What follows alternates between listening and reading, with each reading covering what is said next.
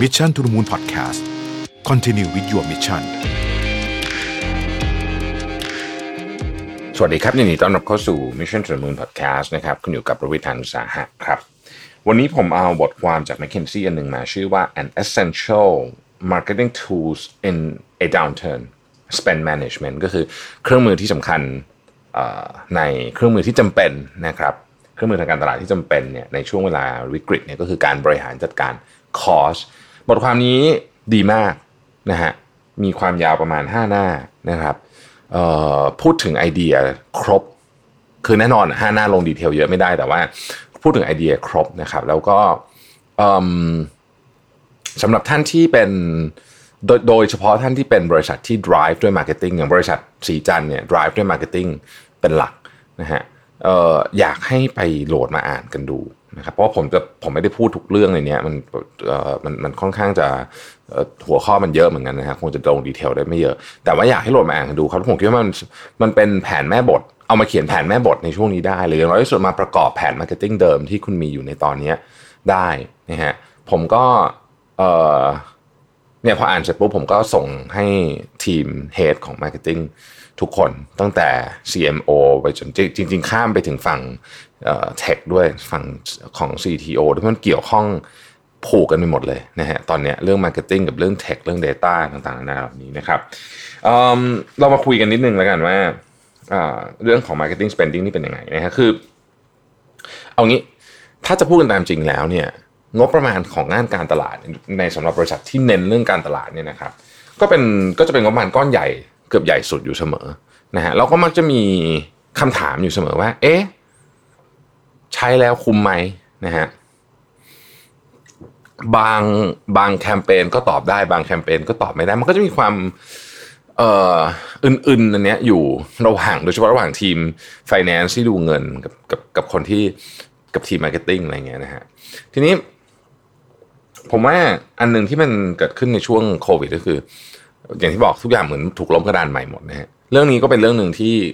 น่ามาคิดเหมือนกันนะฮะในบทความเนี้ยบอกว่า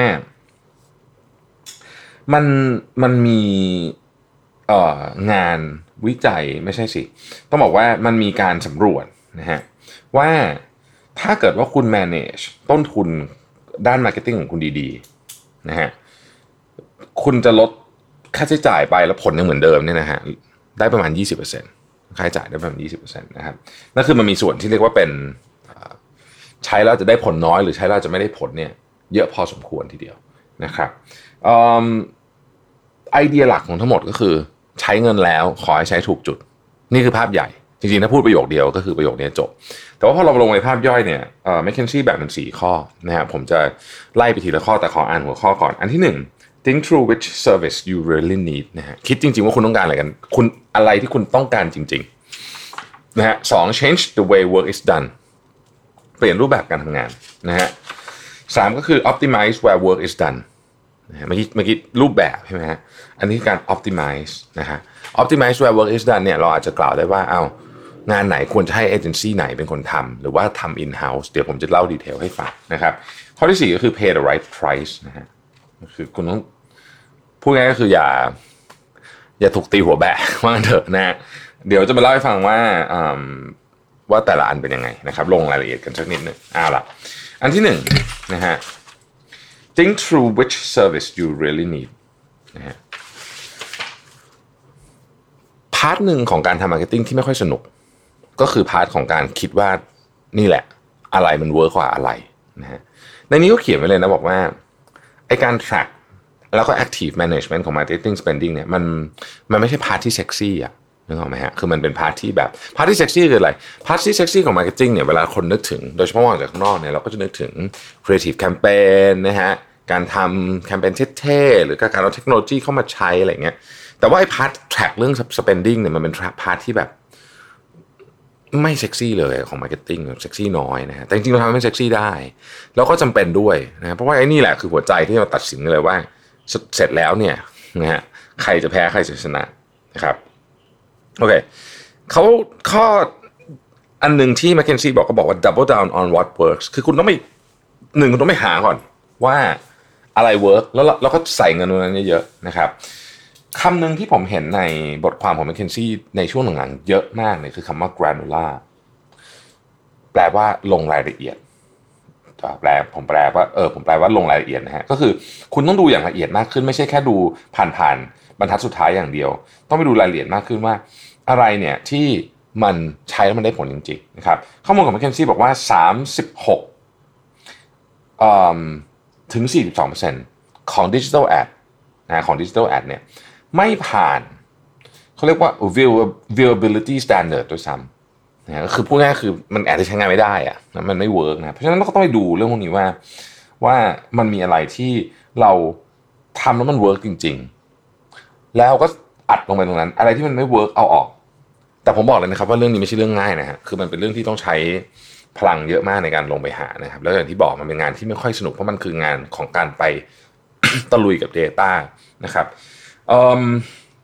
อันนี้ไม่ได้อยู่ในบทความของ McKinsey แต่ผมบอกเอง บอกว่าตอนนี้ผมมีความเชื่อว่าทีม Marketing กับทีม Tech เนี่ย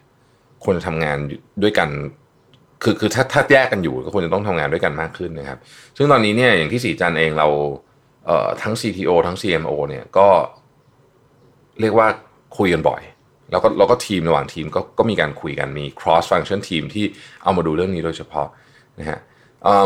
ผมว่ามันค่อนข้างสำคัญมากที่ที่เราจะต้อง เอารีซอสทั้งหมดมารวมกันในตอนนี้เพื่อที่จะคิดอะไรบางอย่างต่อนะครับอันที่สองเนี่ยคือ statement of work นะ statement of work เนี่ยคือจริงก็คือแผนนั่นแหละนะแผนนะฮะในนี้บอกว่าถ้าเกิดแผนคุณทำเป็นปีเนี่ย มันไม่ได้แล้วล่ะตอนนี้นะมันต้องเปลี่ยนทุกควอเตอร์ หรือผมเติมให้นิดว่าอาจจะทุกเดือนด้วยซ้ำนะเพราะฉะนั้นเนี่ย statement of work เนี่ยถ้าเกิดว่าคุณคิดของปีนี้เสร็จแล้ว แล้วจะกะจะใช้มันไปตลอดทั้งปี ซึ่ง คุณอาจจะคิดมาตอนต้นปีด้วยซ้ำเนี่ย ก็ไม่น่าจะดีนะครับ ไม่น่าจะดีแล้วนะฮะอีกอันหนึ่งก็คือบอกว่า ถ้าในกรณีที่คุณใช้เอเจนซี่เนี่ยคุณก็ควรจะต้องคุยกับเอเจนซี่นิดหนึ่งว่าในบาง stage เราอาจจะต้องขอ request ผู้บริหารระดับสูง เพื่อลงมาช่วยในการตัดสินใจปกติเนี่ยเอเจนซี่เวลาเราคุยเนี่ยเราก็จะคุยกับ เวลาคุยดีลแรก ๆ ก็จะคุยกับผู้บริหาร แต่ว่าส่วนใหญ่แล้วเนี่ยน้องๆจูเนียจะเข้ามาทำซึ่งก็ไม่ได้มีปัญหาอะไรนะครับ แต่หมายถึงว่าในบางในบางเลเวลเนี่ยเราต้องกำหนดกันให้คุยกันให้ชัดเจนเลยว่าเราขอแรงของผู้บริหารที่เป็น senior หน่อยเนี่ยเข้ามาช่วยนะฮะอันนั้นคือข้อที่หนึ่งนะไปหามาก่อนว่าอะไร work อะไรไม่ work แล้วก็จัดสรรเงินมันถูกต้องตามนั้น ข้อที่สองนะครับ change the way the work is done อันนี้คือกระบวนการการตัดสินใจนะฮะหนึ่งในสิ่งที่ไม่ค่อยดีเท่าไหร่ แล้วก็เป็น ผมก็เป็นบริษัทผมก็เป็นหลายทีบ่อยๆนะฮะแล้วบางทีก็ต้นเหตุก็คือผมเองนี่แหละนะครับ ก็คือเขาเรียกว่า ping pong decision คือแบบว่า แบบถามคนนึงอะคือมันมีคนเหมือนกับมีมีคนที่สามารถฟันธงได้หลายคนนะมีมีบุคคลเกี่ยวข้องหลายคนเพราะฉะนั้นพอคนทำงานมาชิ้นหนึ่งก็แก้ไปแก้มาเนี่ยไม่จบไม่สิ้นสักทีนะครับ ซึ่ง เอเจนซี่ก็ไม่ชอบนะลูกค้าแบบนี้แน่นอนอยู่แล้วนะฮะตัวลูกค้าเองถ้าเกิดทำแบบนี้ข้างในตัวแบรนด์เองก็ไม่ดีเหมือนกันนะฮะแล้วสำคัญที่สุดก็คือว่ามันใช้มันเสียทั้งเวลาเสียเงินนะฮะซึ่งตอนนี้เป็นของที่เราไม่อยากจะทำเพราะฉะนั้นกระบวนการในการตัดสินใจเนี่ยต้องคิดใหม่ ก็คือต้องมีการอออมอบเขาเรียกว่าความไว้เนื้อเชื่อใจมากขึ้น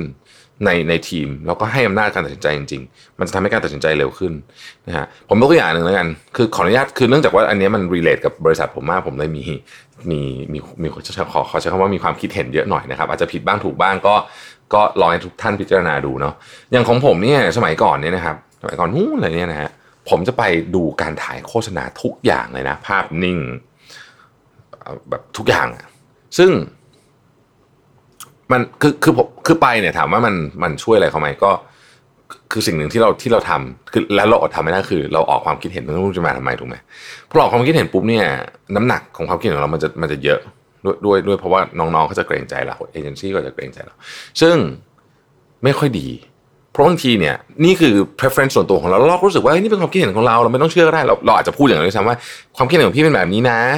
ไม่ต้องเชื่อพี่ก็ได้ เราจะพูดแบบนี้ด้วยซ้ำนะครับ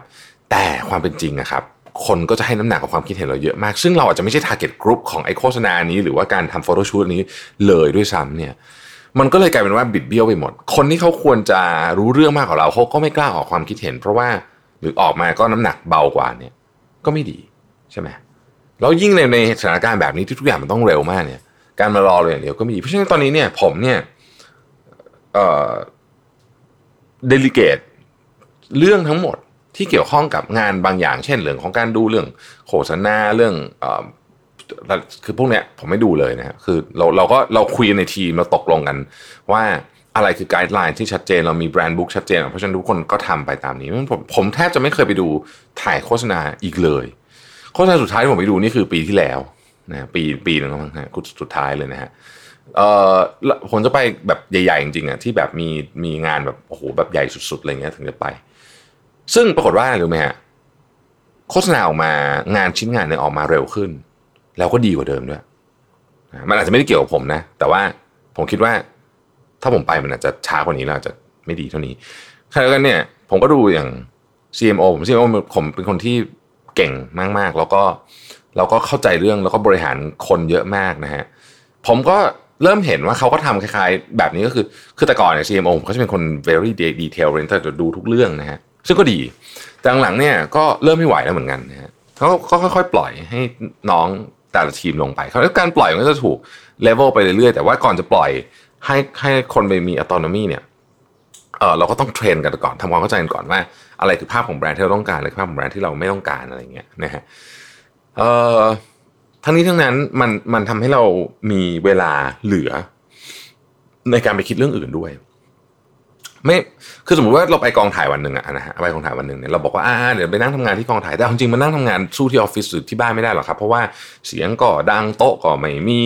เดี๋ยวก็ต้องนู่นต้องนี่คอมก็อ้าวเดี๋ยวไม่มีที่เสียบปลั๊กคือแบบอ้าวเอกสารนั้นไม่มีไม่ได้หยิบมาคือมันมีความวุ่นวายหมดเพราะฉะนั้นมันไม่มีทางหรอกที่อยู่ที่กองถ่ายแล้วจะทำงานได้เหมือนกันนี่ผมยกตัวอย่างเฉยๆนะเพราะฉะนั้นเนี่ย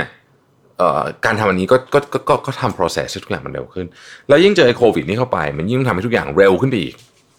นะครับ เพราะฉะนั้นการอันนึงเลยก็คือต้องเปลี่ยนวิธีการทำงานยังไงก็ได้ให้การตัดสินใจเนี่ยเร็วแบบป๊อกป๊อกป๊อกป๊อกเลย เร็วนี่ผมพูดถึงไลน์แบบ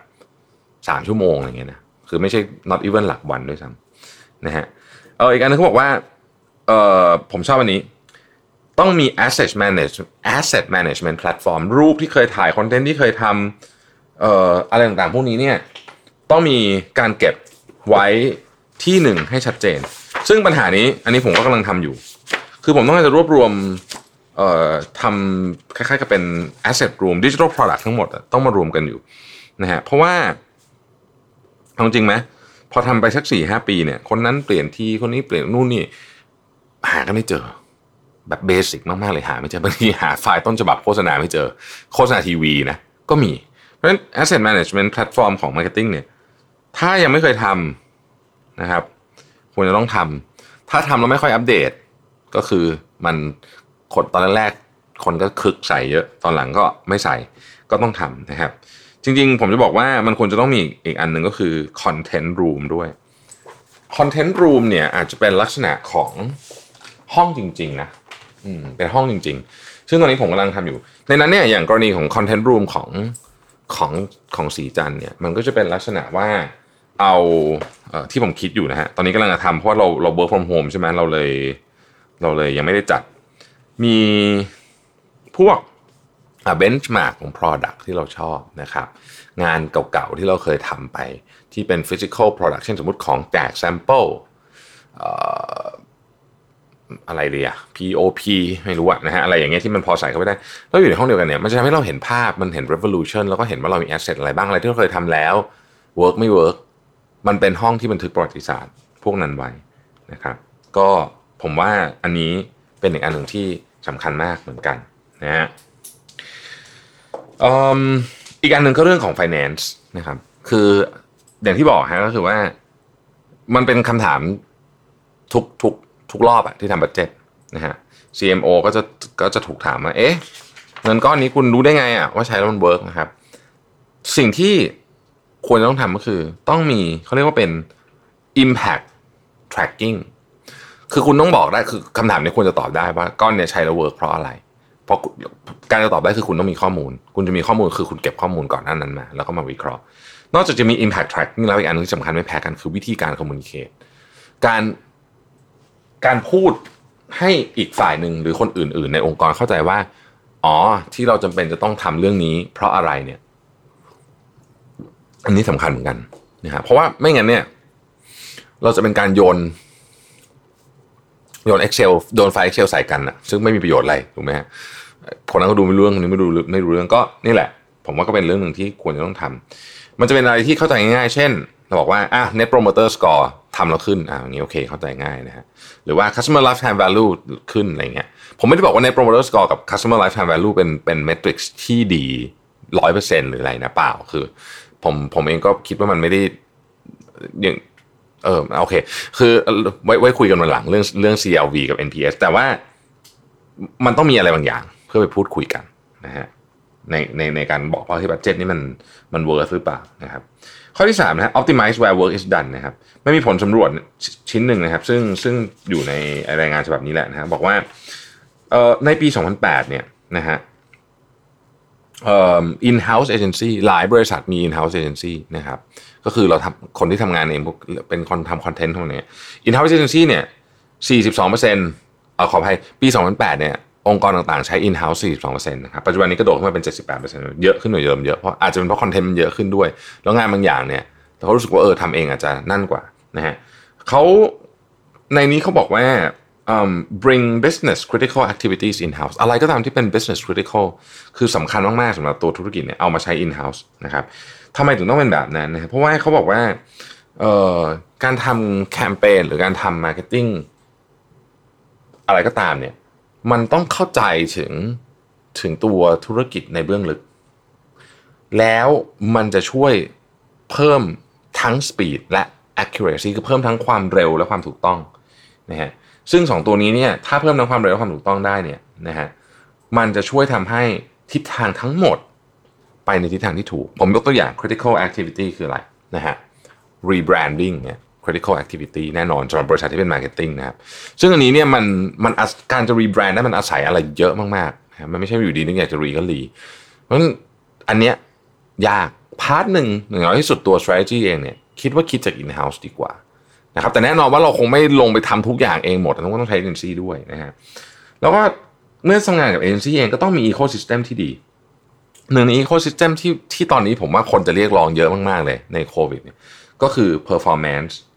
management หรือ performance assessment คือใช้แล้วรู้ได้ไงว่ามันจะดีขึ้นนะครับเราจะเห็นว่าปัจจุบันนี้เนี่ยดิจิทัลเอเจนซี่จำนวนมากเนี่ยก็จะมีฝั่งที่เกี่ยวข้องกับดิจิทัลกับ Data มาเป็น เป็นส่วนหลักอันหนึ่งเลย เพราะความต้องการลูกค้าเปลี่ยนไปเหมือนกันเยอะเหมือนกัน แล้วแล้วผมบอกได้เลยว่าหลังจากโคเอ่อช่วงช่วงเนี้ยยิ่งยิ่ง ยิ่งจะเยอะกว่าเดิมนะฮะเพราะว่าเพราะว่าอืมคือคนต้องการจะใช้เงินแล้วมันต้องโฮมรันจริงๆเพราะตอนนี้เงินมันน้อยอะคือมันต้องมันก็ต้องระวังนิดนึงถูกไหมฮะต้องมี clear client and agency relationship model คือจริงๆ อันนี้มันก็ค่อนข้างจะกำปั้นทุบดินนะคือมันก็ควรจะต้องเคลียร์อยู่แล้ว แต่ถ้าเกิดมันไม่เคลียร์เราต้องไปคุยกันให้รู้เรื่อง เช่น ใครจะเป็นคนตัดสินใจขั้นตอนไหนอย่างเงี้ยนะฮะในในงานชิ้นหนึ่งมันจะมีทั้งเอเจนซี่มีทั้งลูกค้าไม่ใช่ว่าลูกค้าจะไปตัดสินใจหมดก็ไม่ได้ใช่ไหมงานมันก็ช้ามาก และโมเดลอื่นๆด้วยนะครับ เมื่อวานก่อนเนี่ยผมได้มีโอกาสคุยไม่ใช่สิ จะบอกว่า The Curator Live เสร็จแล้วก็ผมคุยในไลฟ์นั่นแหละนะฮะผ่านคอมเมนต์ในแชทเนี่ยคุณแม็ก Rapid Digital Group ผู้บริหารของ Rapid Digital Group เนี่ยนะครับ ก็เสนอคือคือบอกว่าในอนาคตมันมีโอกาสเป็นไปได้เหมือนกันนะที่ที่เอเจนซี่กับลูกค้าเนี่ยจะเป็น revenue แบ่งเงินกันนะเออว่างั้นเถอะคือแทนที่จะ charge เป็นเอเจนซี่ฟรีเหมือนแบบปัจจุบันนี้ใช่ไหมก็คือแบ่งเงินกันของแคมเปญนั้นที่มันประสบความสำเร็จขึ้นมาหรืออะไรแบบนี้เป็นต้นนะครับ ก็น่าสนใจเหมือนกันนะฮะเพราะฉะนั้น client agency relationship ก็อาจจะเปลี่ยนอีกนะครับ สุดท้ายครับข้อ 4 pay the right price ตรงไปตรงมามากนะฮะ เขาบอกว่าหนึ่งองค์กรเนี่ยนะครับที่มีขนาดใหญ่นิดนึงเนี่ยนะครับอาจจะมีเอเจนซี่ที่เป็น partner เนี่ยร้อยเอเจนซี่ผู้บริหารอาจจะไม่รู้ด้วยซ้ำว่ามีเยอะขนาดนี้นะเพราะว่าภายในอ้าวคนนั้นอ้าวแบรนด์นั้นก็ไปเอาทำอันนี้ไอ้แบรนด์นี้ก็ไปทำอันนั้นไปคือมีเป็นร้อยอะนะฮะเพราะฉะนั้นคุณจะรู้ได้ไงว่าคุณจ่ายราคาที่ถูกต้องนะครับคุณก็ต้องมีสิ่งที่เรียกว่า comparable price data ก็เหมือนการจัดซื้อของทุกอย่างนะครับ ต้องมี price data ไม่ได้หมายความว่าต้องเลือกคนที่ถูกที่สุดนะครับ เพราะว่างานงานนี้มันมีความรสนิยมมีงานอาร์ตมีอะไรเลือกถูกสุดไม่ได้ แต่อย่างน้อยที่สุดคุณต้องรู้ว่า คุณจ่ายอยู่ในราคาที่เหมาะสมไหมเขาเหมาะสมผมนี่อาจจะแพงกว่าคนอื่นหลายเท่าก็ได้นะครับ แต่แพงแล้วเหมาะสมก็โอเค ที่กลัวคือแพงแล้วไม่เหมาะสมใช่ไหมอันนั้นก็เป็นเรื่องที่เรากลัวนะฮะอีกอันหนึงนะครับคือ agency management คิดว่าเวลาเรานั่งคุยงานกันเนี่ย ถ้าเกิดว่าเราสามารถ align ความต้องการของเราในฐานะแบรนด์กับเอเจนซี่ได้ มันช่วยมันช่วยมาก คือเราก็ต้องเราเองก็ต้องถามเหมือนกันว่าเอเจนซี่เขาต้องการอะไรจากเรื่องนี้ มันความต้องการของแต่ละแคมเปญก็ไม่เหมือนกันนะครับ คือไอ้เรื่องเงินมันผมว่ามันก็ประเด็นหนึ่งแต่มันมีเรื่องอื่นที่ซ่อนอยู่นะครับบางทีเอเจนซี่อยากทำก็มีนะ คือเป็นเป็นแคมเปญหรือเป็นแบรนด์ที่เขาอยากทำเขาชอบก็มี คือมันมีอะไรเยอะมากนะฮะมันมันมันต้องคุยกันว่าเราเรา มองภาพอะไรที่เป็นภาพเดียวกันบ้างนะครับทั้งสี่ข้อนี้เนี่ยจะช่วยให้เราสามารถที่จะทำเรื่องของ spending management ได้ทั้งหมดจะเห็นว่ามันอยู่บนสิ่งหนึ่งก็คือข้อมูล เพราะฉะนั้นถ้าเกิดคุณไม่มีข้อมูลที่ดีพอนะฮะคุณจะทำเรื่องพวกนี้ไม่ได้เพราะคุณไม่รู้จะเอาอะไรมาตัดสินใจนะครับนี่คือตัวอย่างของการใช้ข้อมูลที่มีประโยชน์มากๆในสายของ marketing ผมพูดอีกครั้งหนึ่งนะครับ ข้อที่หนึ่งคือ think through which service you really need ข้อที่สอง change the way work is done สาม optimize the optimize where work is done นะครับแล้วก็สี่ pay the right price นะครับ ขอบคุณที่ติดตาม Mission to the Moon Podcast นะครับ แล้วเราพบกันใหม่ในวันพรุ่งนี้นะครับ สวัสดีครับ Mission to the Moon Podcast Continue with your mission